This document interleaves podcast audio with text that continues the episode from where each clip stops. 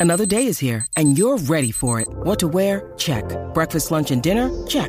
Planning for what's next and how to save for it? That's where Bank of America can help.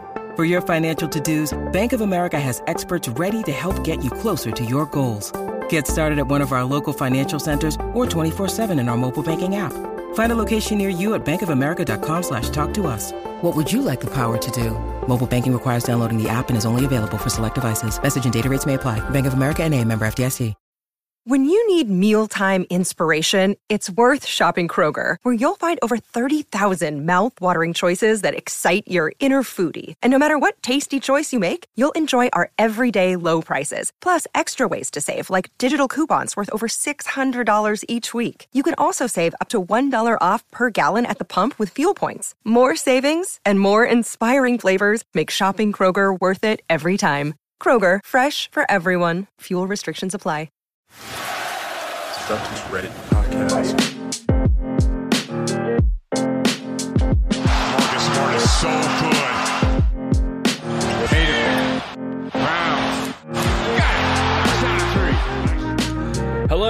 welcome to the Celtics Reddit podcast presented by CelticsLife.com. My name is Ben Vallis. Thank you for joining us. Hope you're doing well. Also joining us tonight, Jackson, aka Rickman Lives. Jackson, how have you been, man? I've been well. It's nice to be back. I wish it was under better circumstances, but uh, yeah, good. Good, thank you.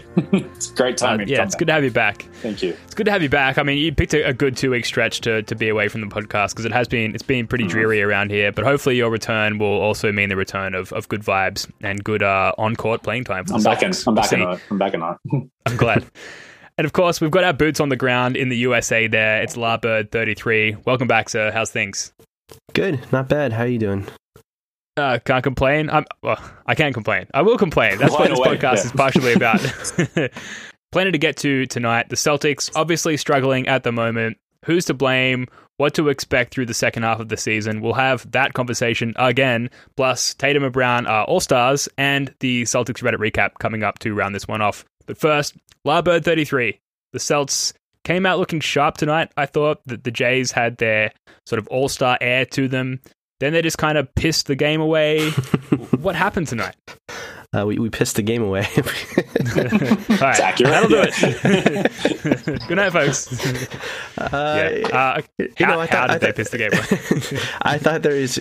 I still think there's some encouraging signs. Um, I, you know, Kemba Walker, he actually had some big plays down the stretch. Um, Mhm.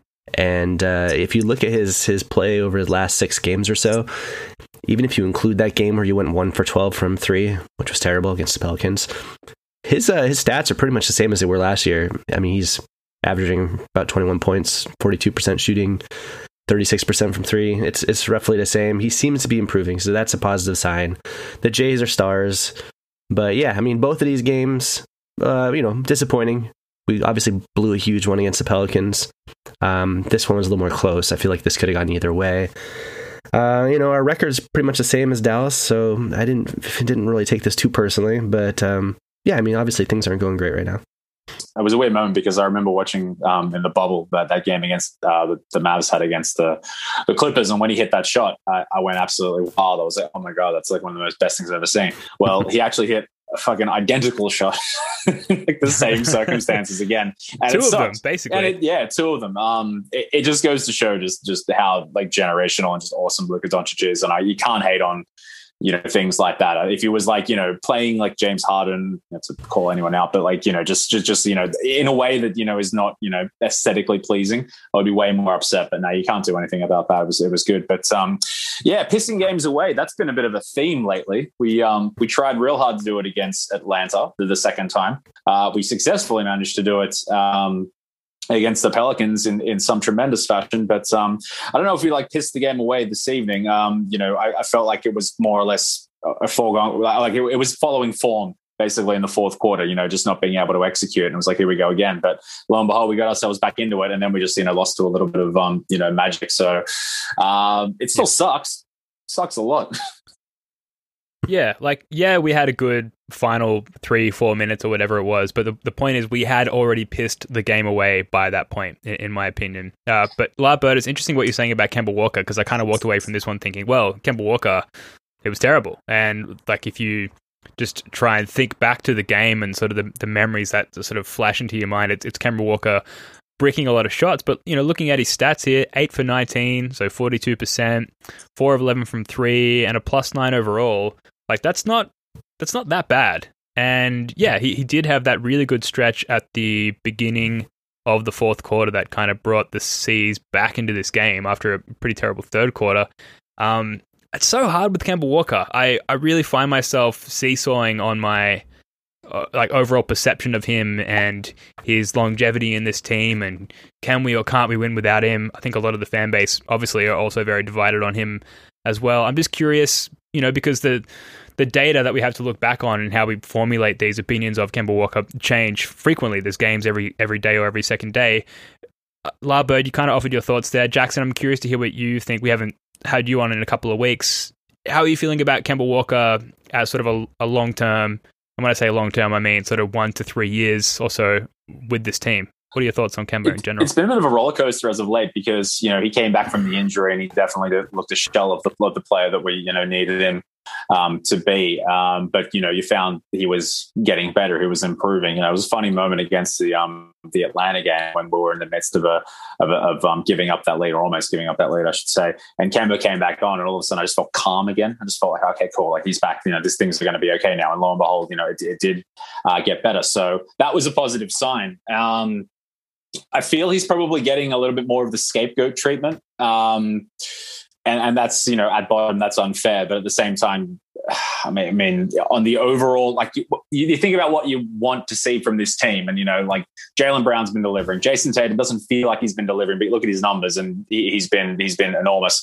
Um, so Kemba you, you expect to have like a similar level of production. And even though the numbers kind of you know suggest that he is you just feel like it's not it's he's still not where he needs to be. So as far as like long term is concerned um I think you know the the his health is going to deteriorate or is going to become less reliable probably to be more optimistic you know as the, the years go on and um, if, the, if there's a trade to be made if someone would take him off our hands then I, I think you know that would be the the, the popular consensus but um, he's still got a lot. I still feel yeah. like, yeah, I still feel like he's got something to offer this team, and you know, and he, I thought he was pretty good in the playoffs too. So I don't think it's it's time to, to throw him out. But um, I feel he's getting a little bit of scapegoat uh, treatment now that Jeff Teague has been banished to the to the the shadow realm of the of the DNP list. So somebody's going to take the blame. So I feel like Kemba gets that probably based on his salary more than anything else, but still. Yeah. Now, La Bird, I know you are kind of on the other side of the fence where you, you know, I've seen you posting on Reddit. We obviously have our Slack chat as well, where you're like, he'll come around. He's shaking rust off. How how long are you going to give him to shake off this rust? And at what point do you start to, you know, turn the corner in, in terms of your idea of, of Kemba Walker's ability to have a, a positive impact on this team?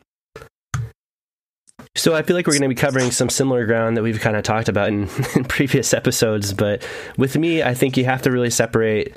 There's two things. Like I, I am, I've been in support of trading Kemba even before I found out about the knee injury, just just because of how he fits alongside of Jays. I, I, mean, the short version is I think we we brought him in to fill the role that Kyrie had as our number one scorer, and then once Tatum and Brown took a, a leap, we didn't necessarily need that anymore. We need someone who complements them. So from that standpoint, anyone who wants to like come up with trade ideas or, or say that we need to trade him for, you know, someone who positionally fits better as like a, you know another wing who can spread the floor and play solid defense, totally support that.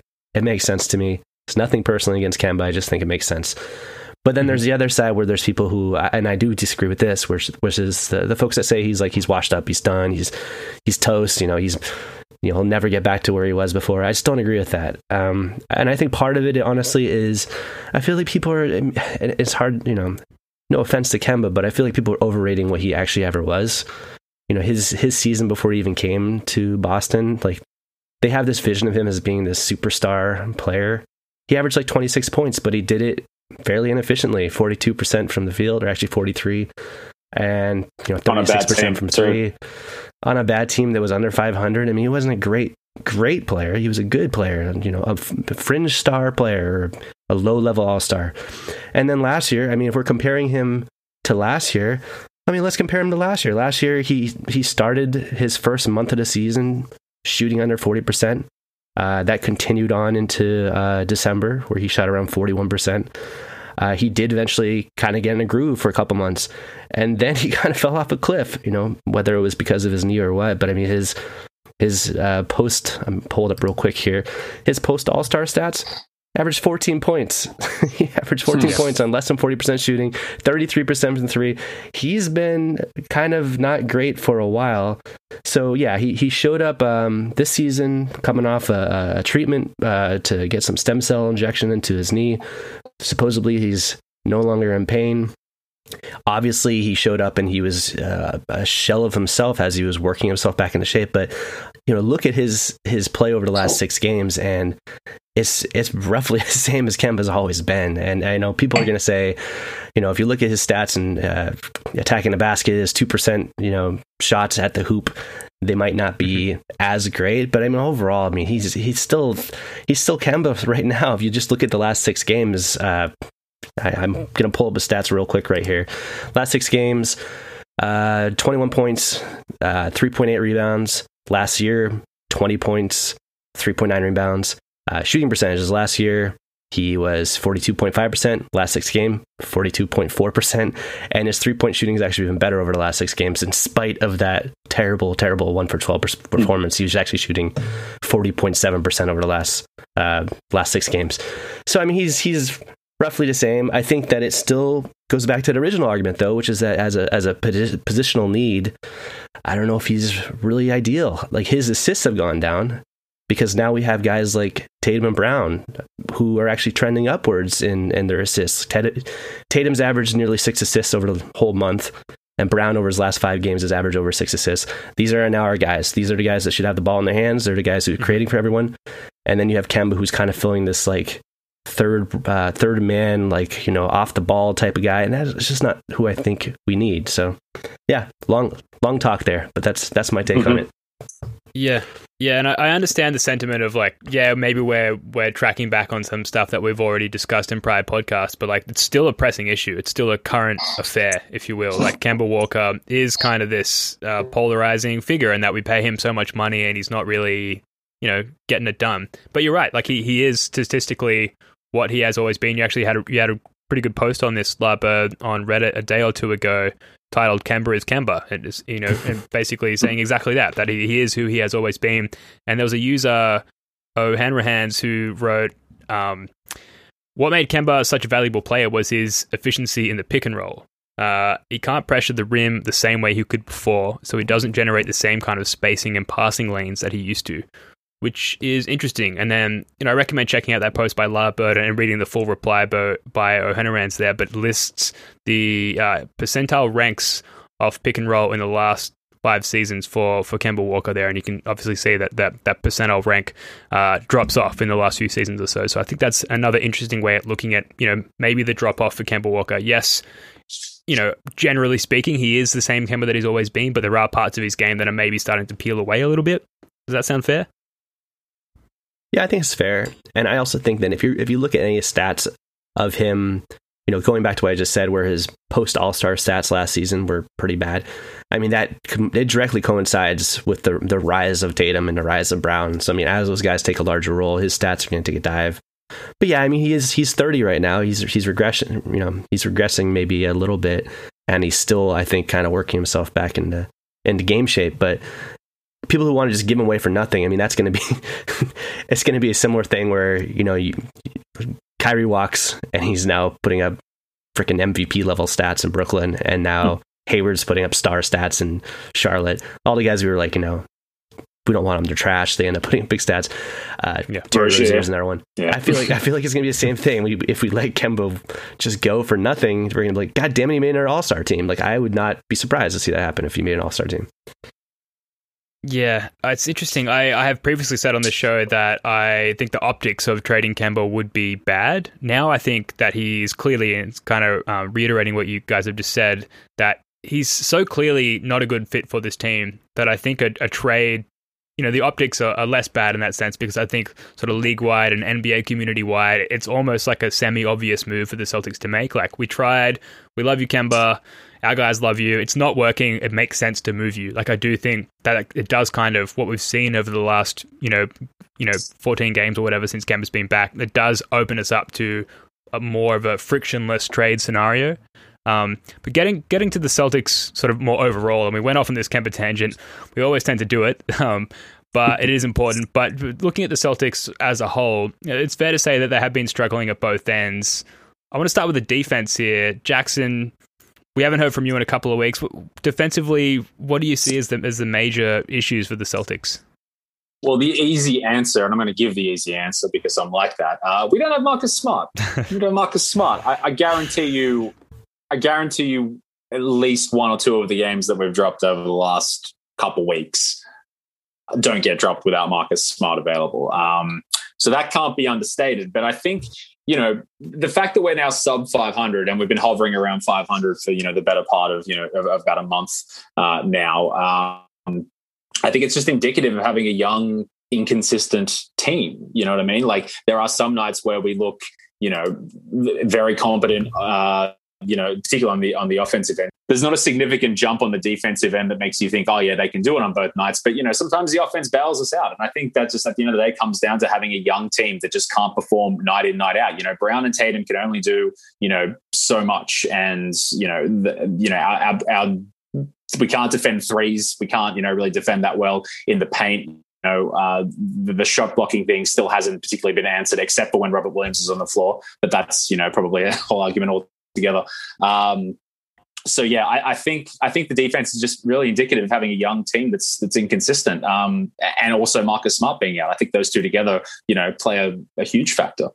Yeah, I totally agree with what Jackson said. Uh, Marcus Smart, obviously, if he had been playing over the last couple games, that would have been a different story entirely. I think. Um, you know, maybe maybe Marcus would have went one for 30 from three shot us out of the game. Mm-hmm. But I think in general, having Marcus Smart out there is a big improvement over some of the guys we're playing minutes to. So yeah, it could have been totally different.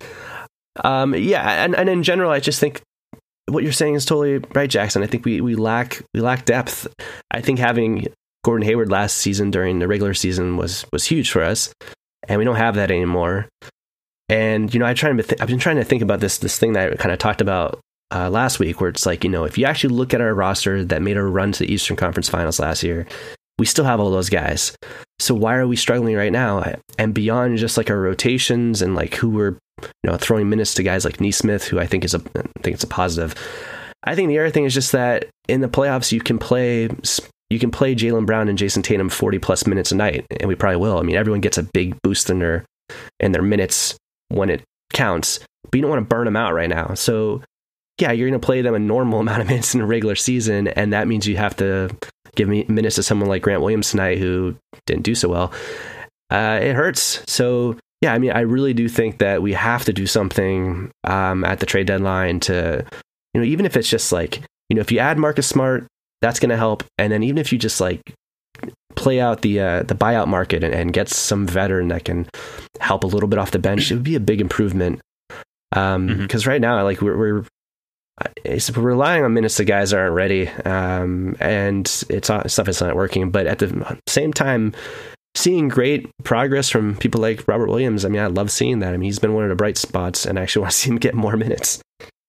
Yeah, yeah, great individual progress. You know, particularly for for Aaron Nesmith. But going back to the defense, it, it is a concern that two of our sixth, seventh, and eighth men off the bench are rookies and you know they're they're pretty good. Like def- um, Nesmith has been quite good defensively. Payton Pritchard has been pretty good all round, but they're rookies, and you have to allow them more room for error. And there have been games, unfortunately, where they haven't been as impactful as perhaps we would have liked them to have been.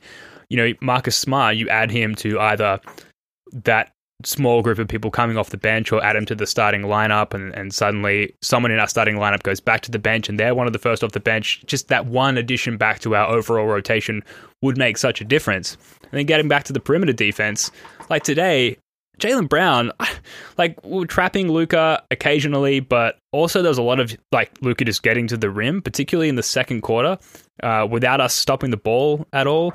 Uh, he, he blew by Jaylen Brown a number of times, which is odd because while there's been some knocks on Jaylen Brown's ability to be a good team defender, he's typically a very good one-on-one defender. Uh, you know, one point Hardaway Jr. blew by Tatum for a dunk in the second quarter, the second quarter rather, and it, it does to some extent seem effort related because like Bird, you mentioned, we do have a lot of the same personnel that we had in our playoff run last year, but that we just don't have the same, like, you know, pizzazz, for lack of a better term. And I think Marcus Smart, just his presence alone, uh, plays a lot into into that and our intensity there. Brad Stevens had a quote after the game. He said, "We're not as good defensively as we have been in the last few years. I think we've improved in that area so far this season, but I still don't think that we're where you want to be if you want to be good." Which I think is accurate, and it's kind of I don't know about you guys, but it's kind of typical of Brad Stevens. Don't you think like his post game comments have become increasingly frustrating? Like he's almost like a politician in that he says things without really saying anything. And at this point where you just want answers, like you kind of wanted to be like, well, we fucked up. We don't know what we're doing. We've got a long way to go. We've got a lot of young guys who don't know what the fuck they're doing. You know, I don't, I don't know what to tell you guys. Like you kind of want that honesty, and instead you're getting these sort of polished, media trained answers from Brad Stevens. And they feel kind of repetitive and uninformative at this point. I don't know. Anything on, on Brad Stevens there? Uh, I, I think that's just like indicative of, of coaches of certain kinds of personalities and whatnot. Like Bill Belichick's been, you know, is an obvious example. You know, you could draw parallels with, but um, he's just, um, you know, when you see him frustrated and yelling at the officials on the bench, you know, you kind of you get a little rise out of it because you know it's it's it's it's not typical of uh, the kind of guy that he is, and this is a big test for him too because i mean if you think about i'd say you have to go back to i mean okay let's let's kind of gloss over the um the 18 19 season because I, I, don't think you can put that on here. I mean I obviously played some role but we really haven't been like a disappointing underperforming team probably going back to the first half of what the 13 no, the 14 15 season where we started off badly and then we went on this really big run and we ended up sneaking into the playoffs. And we haven't been out of the playoffs since then and getting better and better and better. So, you know, that that, that one, you know, horrible Kyrie year and Gordon Hayward recovery year aside, um, there hasn't really ever been too much of like a regression from this team. And now we're seeing it, but I don't think that's his fault. You know, I think again, it's the scapegoat mentality. You know, Jeff Teague's garbage and he's shit, and I can't say blah blah blah. Or he's not playing anymore. oh, well, Kemba's shit, blah blah blah. Well, he's not actually that, that shit out. Well, Brad Stevens is shit. Um, it's reactionary for the most part because I think it's to ignore everything he's done with his team so far would be would be silly. But um, I, I, think I know you asked me about his his reactions to the media, and I've gone this big tangent here. But I think the, the point I'm just the point I'm just trying to get at is this is a big you know test for him to like kind of steer us out of some adversity with some young guys. You know, we've gone from being you know seeing as like one of the favorites, we're now slipping back into I guess like the, the unfancy team. So I wonder if this underdog mentality might bring something out of him. But until we can really get some form going or we can get some consistency, I think we're going to continue to get these like these stoic, you know, unemotional perform um, responses from him because you know, a that's who he is, but b it, it, he's obviously got the shits. he's obviously not happy with what he sees. So, and this is just how he expresses it. I think. Yeah, I think I'd probably echo a lot of what you just said, Jackson. I mean, it's important to remember that these last two games could have easily gone our direction, and then That's maybe the, yeah. the tone of the tone of this whole conversation might be a little bit different. We, you know, we're still not probably saying we're on the way to a championship, but it would be so doom and gloom. So, I mean, putting that aside, I, I do think that um, it, it is it is a personnel thing right now. I mean, I don't think it's really on the coach as much as it is just balancing the team that is dealing with injuries and and and not having any um, consistent um, veteran lineups he can go to quite yet. And playing minutes to young guys, I mean, he's just gonna have to. I mean, I, I don't know what what uh, positivity would come from him being a full Phil Jackson right now and just calling out his his players. But I do think you're probably right that a little bit of that is is effort. I mean, it it, it is effort, but I think a lot of that's um, it's like a mental thing. It's just like the when you, when you start losing games, it's hard to get too up for this. So I, I you know maybe maybe maybe Marcus Smart comes back and injects a bit of uh, you know bit of energy into everything, and we start playing better, or maybe the team makes some kind of move to shake it up.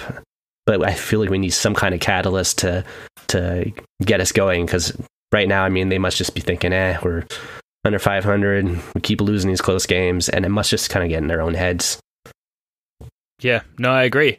Look, we can talk about the state of the team for another hour. That's what we did last week. That's what we did the week before. It, it seems like, uh, for now at least, that the state of the team has stagnated and we are what we are and we're roughly a 500 team. Let's get to a few moments of the of the game today or tonight rather if you're in the states for the Mavs game.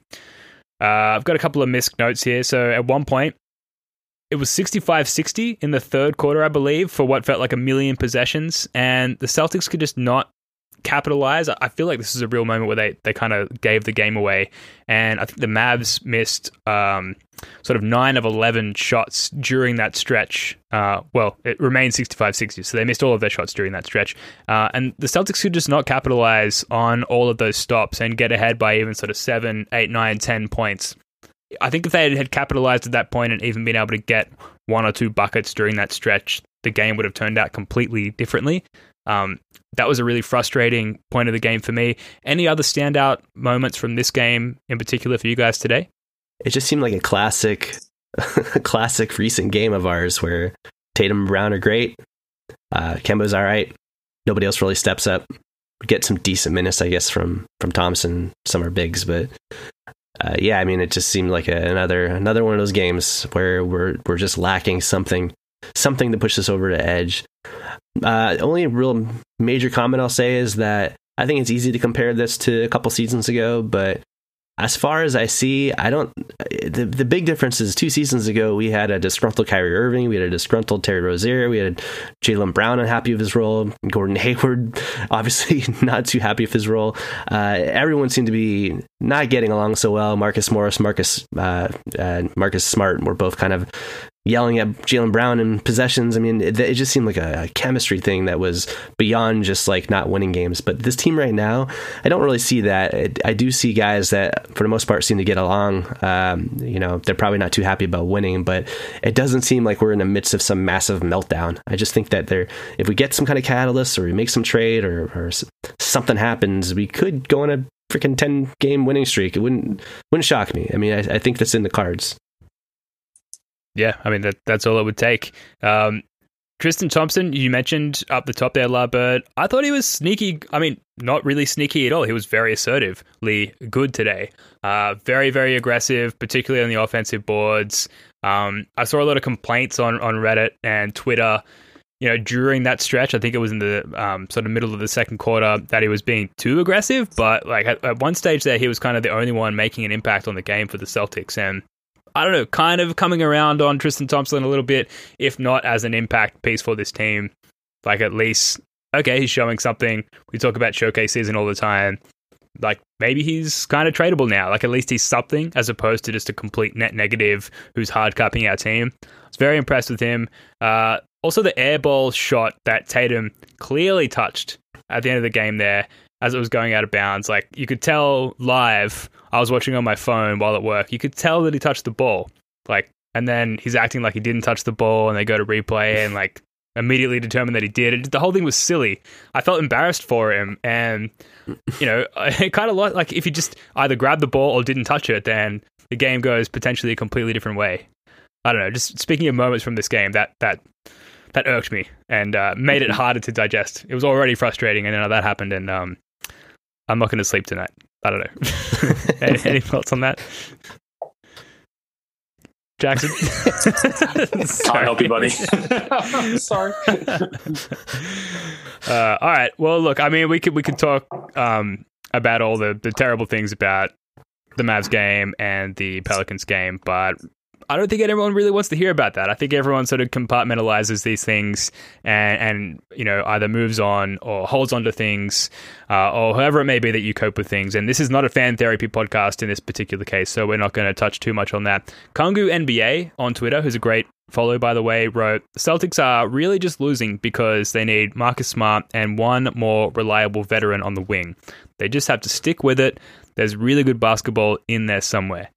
And Reddit user LilG88 wrote, I think Marcus Smart and Romeo Langford will give this team a bigger boost than most expect. I've been seeing a lot of this on, on Twitter and Celtics Reddit recently. I feel like a lot of people are starting to overhype Romeo Langford, who's someone that, if you think about it, we haven't seen a lot of throughout his short career so far. and they're kind of building him up as this savior. And when he when he eventually comes back, you know, suddenly the team is in better stead. Do you guys feel that way at all, or are you are you on team Romeo is going to come back and save our season? Jackson. You know, honestly, sorry, sorry. you just went to Jackson, but I just, I just, wanted to say that. Yeah. I just wanted to say that honestly, uh, I keep legitimately forgetting he's a, he's a person that exists. like it's like every, it's the weirdest thing. Like I, this whole conversation leading up to this, thinking about what we could do for a roster, he never crossed my mind at all. And then you bring him up, I'm like, oh yeah, Romeo, he could be good. It's like almost like that uh, that Doctor Who villain where if you like if you're not like directly looking at him, you forget about him. Like I totally, I totally just keep forgetting that Romeo is a, is a person.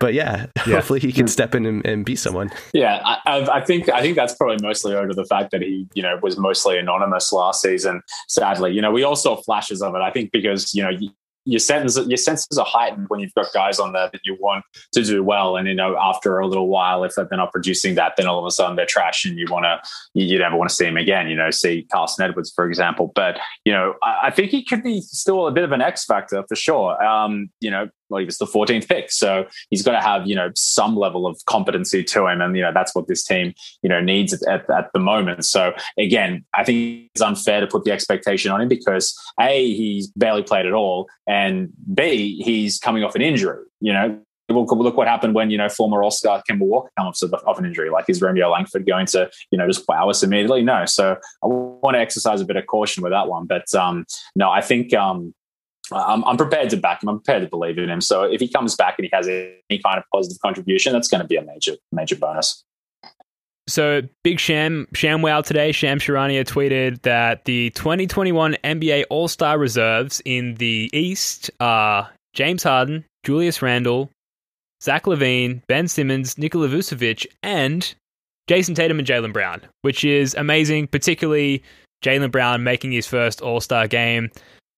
Jackson, is this all unfolding as you foresaw? Did you uh, predict the Jays, both of them, Tatum and Brown, to become all stars? And and how do you feel as a result?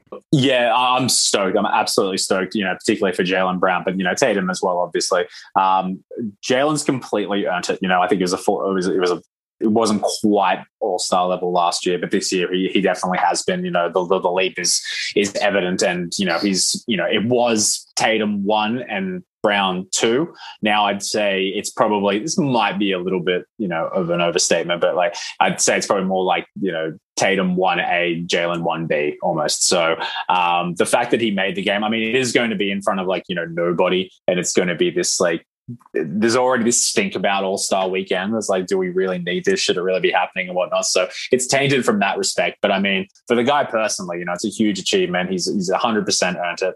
Um, and to be, yeah, I, I, think we had we had two All Stars last year in Kemba and um, Tatum. So um, did was Kemba last year?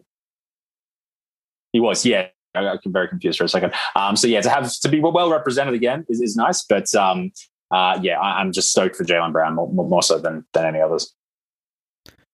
Yeah, youngest All Star duo for the Celtics since Bob Cousy and Ed Macauley in 1952 or 1953, which is insane. Hmm. Wow. Yeah, uh, that is. A Reddit user, the Turtle One, wrote, "Whenever I see our record, I just remember that we have two young superstars in the making, and it's all good."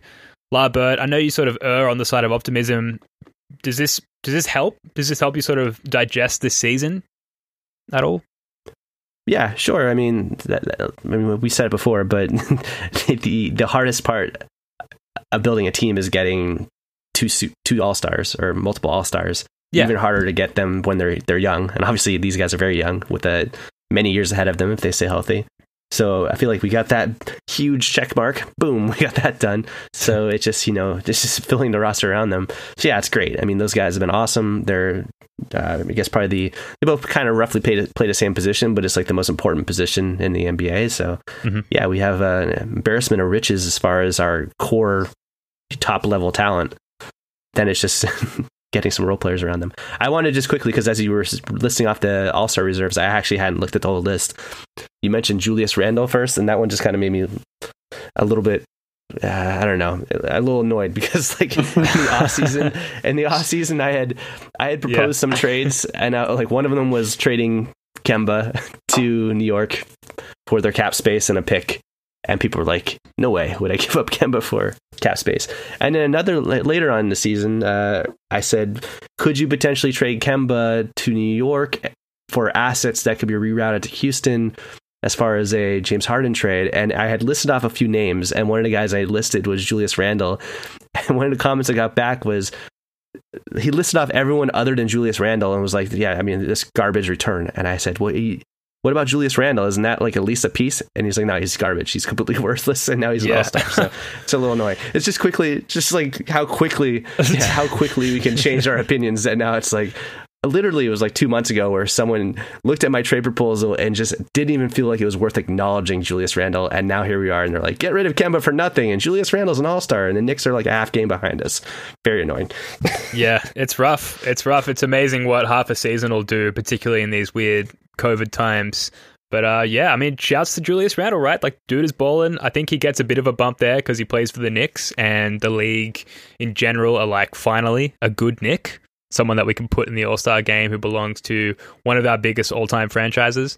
Um, but yeah, would surely be fucking pretty nice to have Julius Randle on this team at this point in time.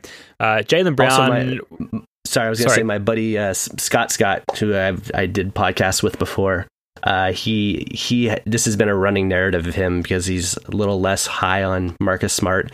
He's always he's always complaining about how he passed up Marcus Smart for Julius Randle, or we passed up Julius Randle for Marcus Smart. We took Smart one pick ahead of him, so this has been a field day. You know, he's having a Mhm. grand old time right now, saying, "See, I told you, Smart can't even play."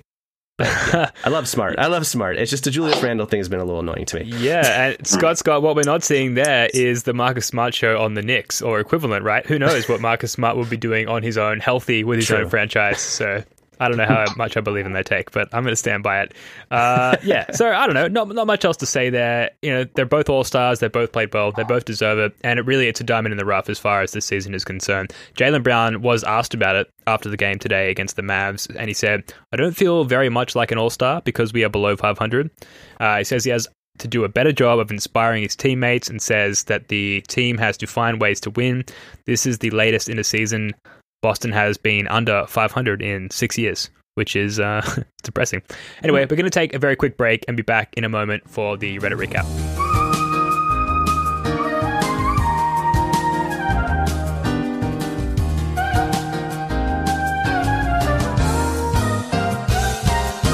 All right, welcome back. This is the Reddit recap. And by the way, we are searching for theme music for the Reddit recap. So if you have suggestions, if you have a creative bone in your body and you'd like to submit an idea or a piece of music to us to use as the Reddit recap theme song, please do so. We'll consider it and use it if it's uh, if it's any good, and we'll give you a shout out on the next podcast. We're starting with a post from Reddit user F Shoemaker who wrote the Celtics have played over 1400 minutes together this season. They have zero five man lineups that have played 100 minutes together. Hmm. Guys, I know we've talked. We basically this whole podcast we've been sifting through, you know, the muck and trying to find reasons for optimism. I don't know. I feel like this is a, a pretty good. You know, it's been, a been a crazy season with COVID, and I think a lot of teams are afflicted by this kind of thing. But I mean, surely fans have to consider this particular insight when when sort of thinking about how to how to perceive this season. Am I wrong? No, you're not wrong. I think the injury record probably is most in, indicative of that. You know, we had a stretch where we didn't have Kemba, we had a stretch we didn't have Tatum. We now in the stretch we don't have Smart.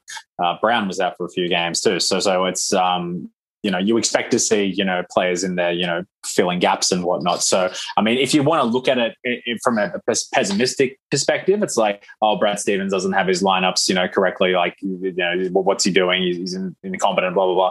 Or you could have the more sensible take. It's like we haven't really had a chance to to settle. We haven't really, you know, we don't have that consistency, and you know, we're we're, def- we're looking, we're definitely like experimenting and trying to find the the right lineup, and you would expect that. Um, but I think I think it definitely once we you know have that that lineup that becomes like the the closing lineup or the strongest lineup for certain situations, then we'll start to see that even out. I hope that's the case anyway too. So yeah, no, I'm encouraged by the fact that it's you know it, it's it, not convenient, but it, it's explainable or it's it, it, it's on paper it makes a lot of sense why the struggles are there when you see stats like that.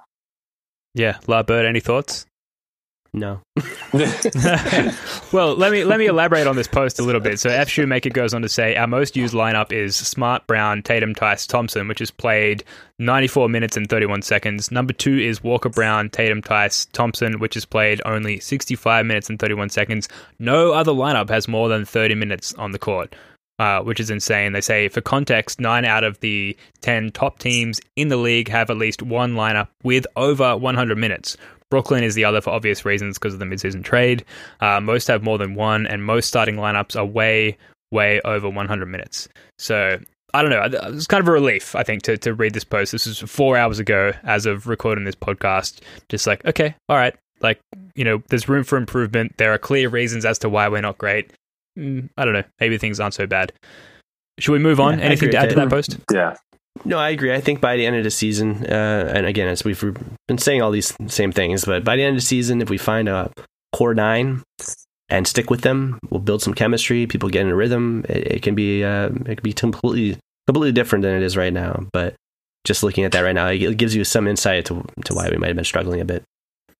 Yeah, it was a timely, timely post by that user. Moving on to another post by user Leroy Browntown. They write, posted this in another thread. Feel it should be said in regards to the traded player exception. They go on to say, we need to understand that Danny and the C's can do more with the TPE in the off-season.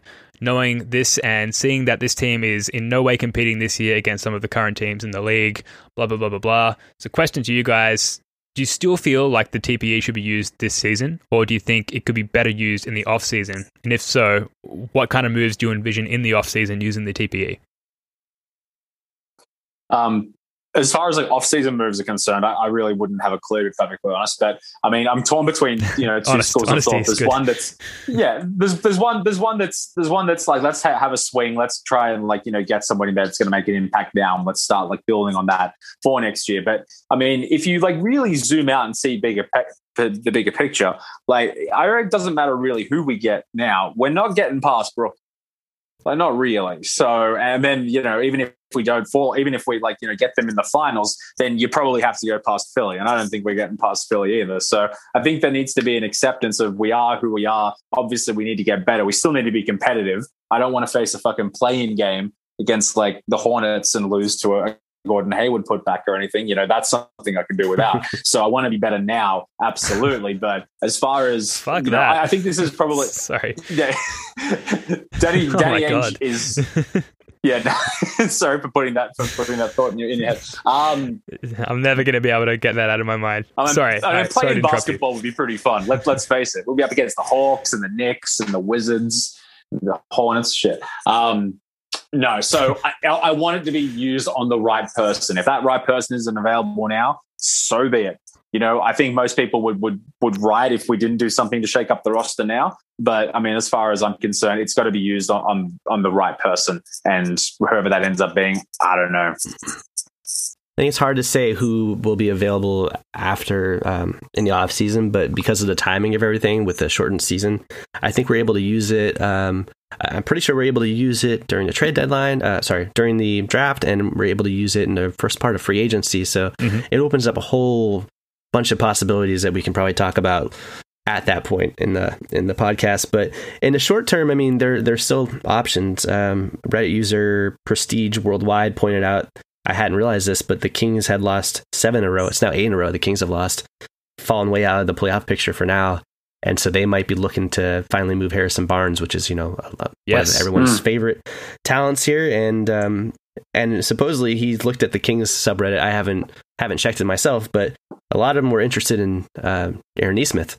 Some people have been mm. kind of showcasing Aaron Nesmith. Is that something we want to do? Maybe. maybe. So I mean, there's going to be opportunities with TPE, and even without the TPE, uh, we were talking about this on our thread. You know, you can put together a pretty sizable chunk of salary by including Tristan Thompson with players. Like you could include Thompson with Theis, you take back like 15, 18 million dollars. Or I mean, you could go as far as to include is not, you know, brace yourself, but you could include Marcus Smart and Tristan Thompson. Um. you could take back you could take back guys that are making like well into like the mid twenties without even touching the TPE. So if there's a guy, um, you know, there was a rumor supposedly that the the Mavericks were entertaining the idea of trading Porzingis, who is yeah. obviously a massive. Mm. massive injury concern, but that was one of my first posts was asking, you know, maybe would you be open to trading Kemba for him? Would you be open to trading a, package around Smart and Thompson? Could we intrigue them with that? I mean, there's so many things that Ainge could do, and hopefully he finally does something because it, it clearly does seem like we do we need to do something. Yeah, I kind of like thank God for the TPE, right? Because what would we be talking about if we didn't have that potential looming? Like, there's so many spicy options, and it's a little bit, it's almost like NBA 2K, where like there's so many trade options available, there's so many possibilities, and we talk about it every week. And I don't think that that's a problem. Like, I don't think that it's boring to repeatedly talk about the various option options available to us. And you know, as these trade rumors start to emerge, you mentioned Kristaps Porzingis is the latest one. That we can do this deep dive into like you know whether or not we'd want them on this team, who would we be willing to give up for them, and cap space is like never an issue because we've got this twenty eight point five mil cushion. Obviously, there's a, a hard cap problem there, but we've got some bigger salary like Smart, like Tristan Thompson to include to avoid those issues. I don't know. I guess I'm very thankful for the TPE. Obviously, you know, unlike Gordon Hayward, TPE is not putting up stats. You know, the the win shares, the defensive win shares are, are not, you know, apparent for, for the TPE, but they're still providing content and entertainment for us. So let's pause for a moment and appreciate better, the TPE. Better Volk than Jeff Teague, put it that way. yeah. there's there's one point I think that's that's worth uh, worth mentioning, Ben, which is that if you are thinking about the off season, so my understanding is that you normally have a year to use the TPE. I don't know if that's changed because of the lockout short or the COVID shortened season. That was something that like Danger Cart kind of touched on in a previous podcast where there's kind of these cryptic rules around the timing of things. But my understanding is that we have until I think we made that trade in November, uh, late November, November 29th, where we actually moved Hayward. So I think we have until November 29th, 2021, which would be like past the point of free agency. So what's interesting is that like if someone like DeMar DeRozan, who's in the final year of his contract, or even someone like LaMarcus Aldridge, or any of these guys who are actually free agents, I think you could potentially work out a, a sign and trade and utilize the TPE to absorb that salary. So that opens you up to like, mm-hmm. being able to basically offer the money that we d- didn't give to Hayward to any free agents coming up here. So that's that's kind of an interesting thing that I don't think really anyone's really touched touched on too much, but um, that's the kind of flexibility that maybe it makes sense to wait so that you can actually really choose who you want to go after. Yeah, and you know this season is a weird one, and I think it feels like there's some urgency to make a move now, but in you know two to five years time, we might look back in hindsight and think it was it made sense for Ainge and Co to wait until there was more stable ground to make a move when we sort of had a, better idea of of you know uh, what the the playing field would look like and whether we'd have crowds in our arena in TD Garden and, and, and things like that. Like maybe eventually it will make sense for Ainge to have waited. I think at this point though, fans are just champing at the bit for, for anything to be done to to give us a better uh, you know a better chance of winning. Uh, let's move on though, and thank you to Leroy Browntown for for bringing out you know more TPE content. We obviously can't get enough of it here. Um, this is by a user he called game, and they write about the curse of IT. It's it's a post titled "The Curse of IT: A Short Retrospective," and in summary, I'm, it's a very long post, and I highly recommend going to read it. I'm actually going to link it in the show notes for this podcast because it's a very well written, very well thought out post. They go on to say the Celtics have been ass. Ever since Brad Stevens, the Celtics had been this scrappy underdog team who constantly overachieved, but at a certain point they became the opposite front running perennial disappointments. From chemistry to kinked up, from doggedness to lackadaisical insipidness. This is the curse of IT. If you trace it all back, this run of insidious bad luck starts the summer when we traded for IT. Now, I'm going to summarize the key points of this post here because it is quite long, but it's a very good and very entertaining read. So please don't take my summary for it. Go and read the post. They go on to write The IT trade in the summer of 2017, it was the right move, but the optics were terrible. The curse of IT then starts out with a bang. The very first five minutes of the very first game of the 2017 2018 season, marquee free agent signing Gordon Hayward suffers a gruesome ankle injury. Truly, it was an omen of what was to come. Kyrie gets injured, but the young Celtics with Rozier, Smart, Brown, and Tatum make it to Game 7 of the Eastern Conference Finals against LeBron's Cavs, but alas, 'twas all but the cruel tease of promise. This marked the last game that the Celtics would play inspired basketball. The curse of IT is poetic like that. the 18 19 season is marred with dysfunction. There's no chemistry. Kyrie thinks the earth is flat and butchers the usage of words and common expressions. Hayward is back, but not really. He won't be back back. He won't be back back until the year 2021 on a 120 million dollar contract with the Charlotte Hornets. Rozier and Morris and everyone else wants theirs, and frustration abounds. The Celtics flop hard, losing 4-1 in the second round to the Bucks. That team was stacked. What a shame. The next season, Kyrie Irving leaves. Good fucking riddance. Horford leaves, Morris leaves, and we outsmart ourselves, sniffing out Matisse Thybulle from Philly with the 20th pick, but promptly trade him for Carson Edwards and the 24th pick, which we use to dump Baynes, which sucks fucking balls, mm-hmm. on five whole levels.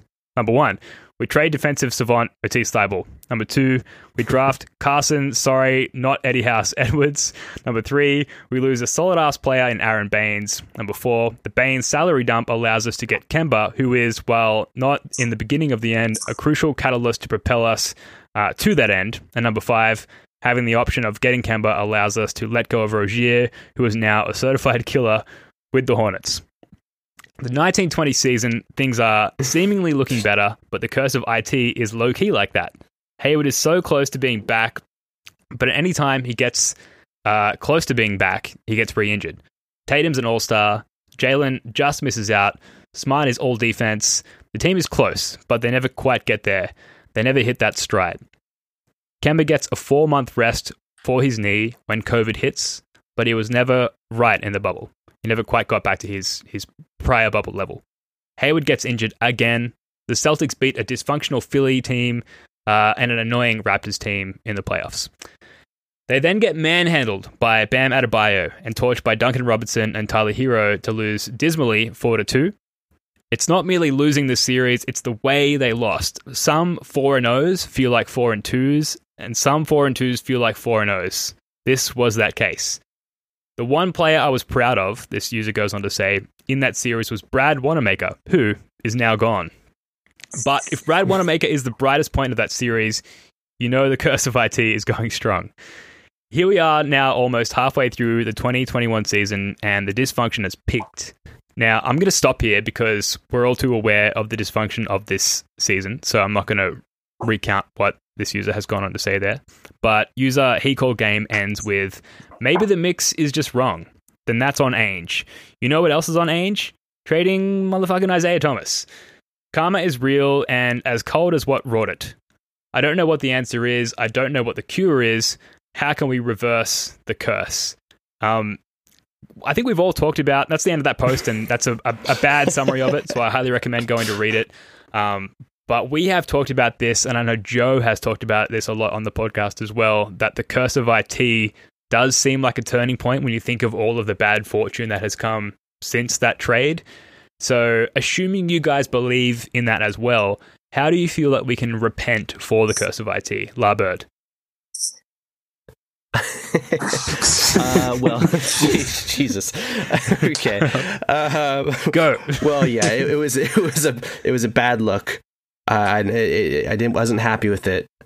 I've shared this on on uh, on Reddit, and I'm not I'm not totally comfortable with it. But in the off season, the off season following uh, the trade, and we had signed uh, Gordon Hayward.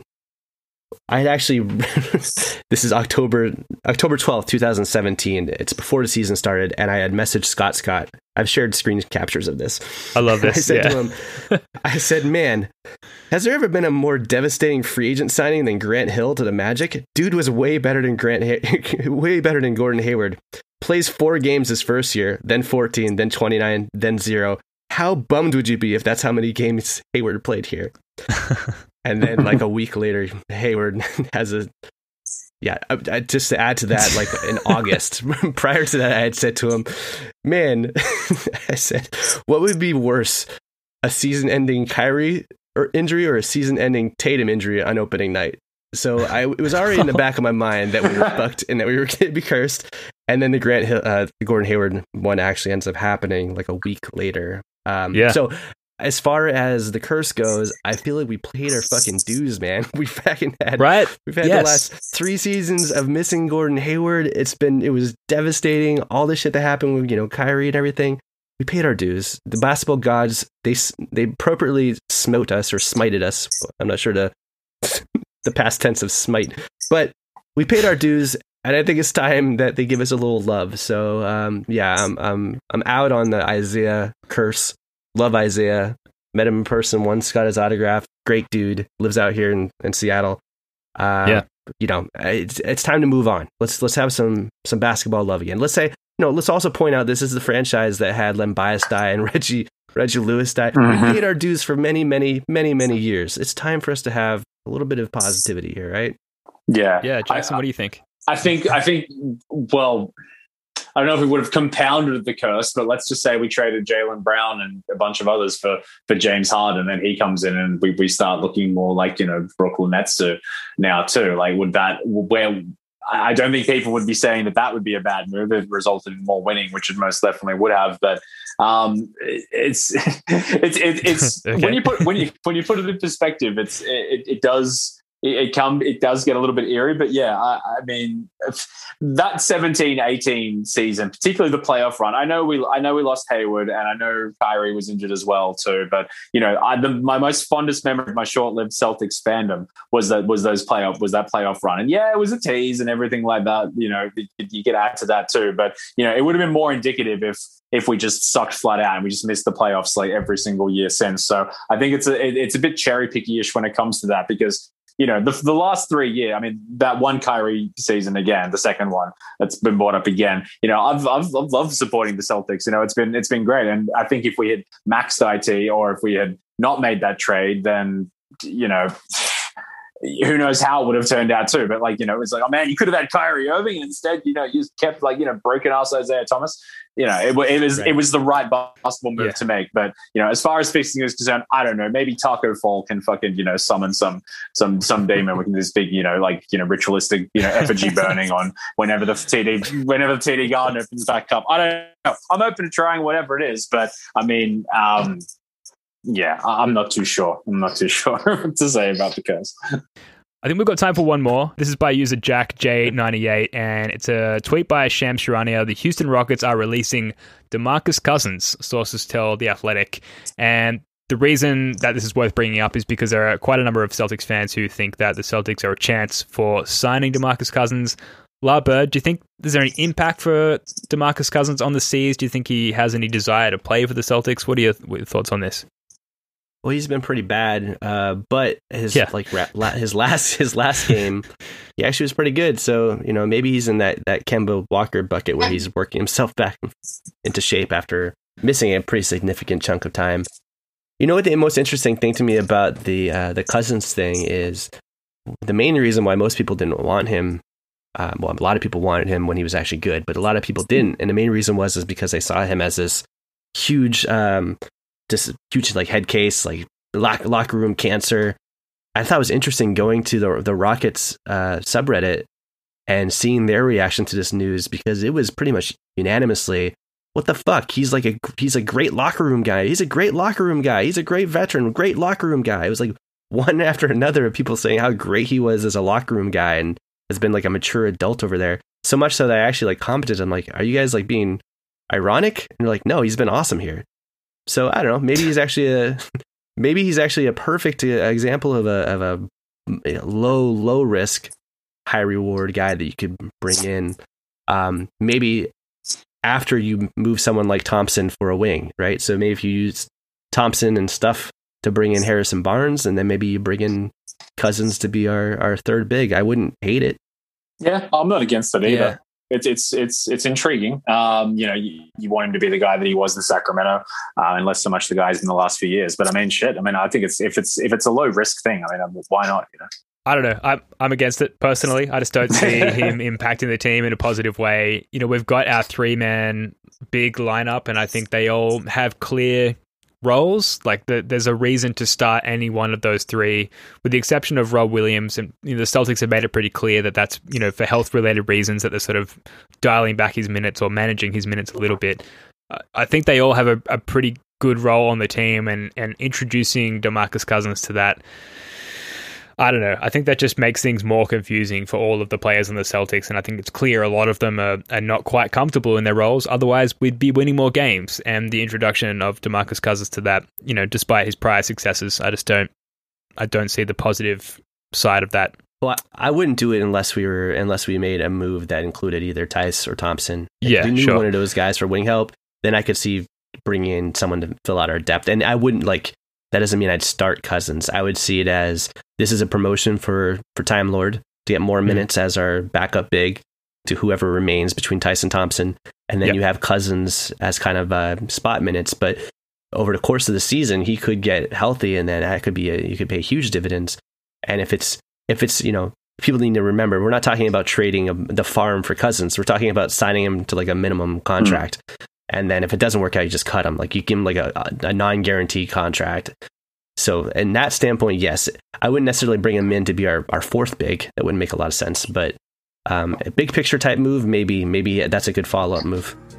Mm interesting times. Look, that is going to do it for this one. Thank you so much for listening. Thank you for tuning in. The Celts are back on the court tomorrow, today, probably by the time you're listening to this, for another emotional roller coaster against the Hawks. We will be back sometime in the next week. I know it's cliche, but please don't forget to subscribe to the podcast and give us ratings and reviews and all of those little things that help us stand out from the, the crowd of other Celtics podcasts. Jackson, Larbird33, love your work, guys. Thanks again. Likewise, buddy. Thank you. Thanks a lot. All right. Until next time, go Celtics. Peace.